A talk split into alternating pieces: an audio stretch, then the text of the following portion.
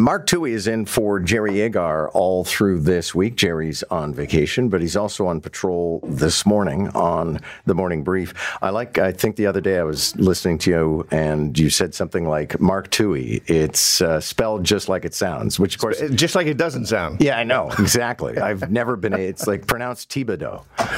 Uh, well, yeah, I've had many wonderful pronunciations of, uh, of Towhey over the years, including some people just assume it must be Asian.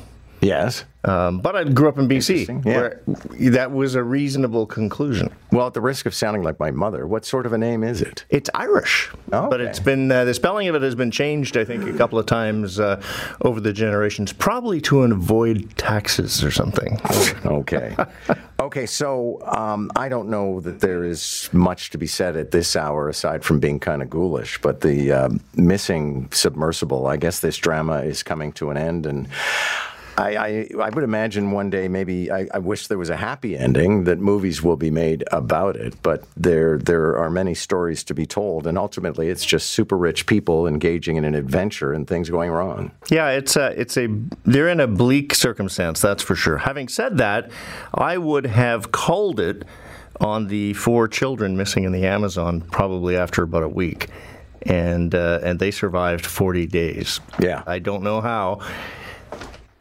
Being stuck in a submarine at the bottom of the ocean under 4,000 meters of water, far fewer options than being lost in the jungle, though.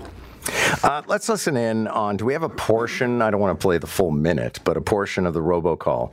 Uh, John Tory did a robocall on behalf of Ana Bailão. Also made a video yesterday, so full throatedly, as we might say, endorsing Ana Bailão. Ana Bailão is a leader who can deliver on the promise of Toronto. She will build housing. She will deliver transit. She will fix our city's finances, and she will be there for you every day, working tirelessly to make this city better. Okay, um, I'm curious about your thoughts. on I did one. not get that robocall, John. You did not. Neither did I. Well, I don't know. I don't even t- attend to my landline anymore. Yeah. I'm not on the Christmas list anymore. I'm not even on the robocall list anymore. I'm hurt. Um, I I wondered yesterday whether this would help her or hurt her. Because there, uh, the circumstances John Tory's leaving, the constituency, but I think this does help her. I think it might be too late. Uh, you know, one would have thought the popularity of John Tory, all those polls early in the campaign that said that people would have voted for him again, even given the circumstances. I don't know why Ana Bailão, Brad Bradford, who were both in some ways, uh, assi- you know, they were they were attached to Hor- to Tory while he was mayor. I don't know why they didn't just sort of run on. You voted for John Tory for four years to get these things done. I'm going to carry on.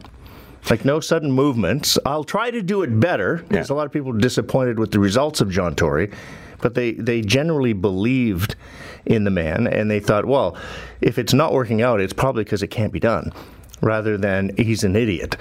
Uh, and but they both, you know, Bailão came out of the, the gate sort of differentiating herself from Tory which I thought was a mistake. I would have pegged Bailão to win this hands down. I did at the beginning, just because of all of the the ducks seemed to be lined up behind her.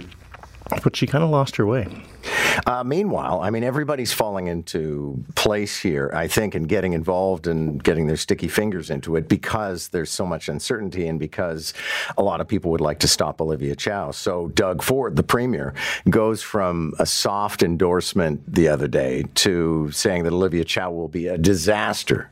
I'll tell you, I've talked to business communities, both myself and the previous mayor, uh, John Tory. People are terrified. Uh, businesses are terrified. Therefore, the workers should be terrified, because we've seen what happens uh, when when that when a mayor uh, she makes David Miller look like uh, fiscal conservative, and companies will start fleeing. They'll start going. Maybe it's good news for the mayor of Burlington because all the companies will be coming out here to the GTA. Okay. I, I, he's staying out of it, which I, yeah, oh, I- I completely. admire. Yeah, and neutral, neutral. I, I, I think no business is going to relocate from Toronto because Olivia Chow wants to build a bike path. Uh, but some businesses may choose to do business elsewhere. It, will be an interesting uh, few months of transition if she becomes mayor, and it seems quite likely. But big businesses will price it in. What business wants is predictability. Yeah, and to So- be close to their workers. Yeah, and so if a, if a developer, for example, is applying for a permit to set up, uh, you know, twenty thousand units, and it takes eight years to do that. What they want, what they want to do is, am I going to get it at the end of the eight years? Because I got to finance that money. That's going to cost me. I got to do all this work. If it's uncertain that they're going to get a permit, they don't want to even start.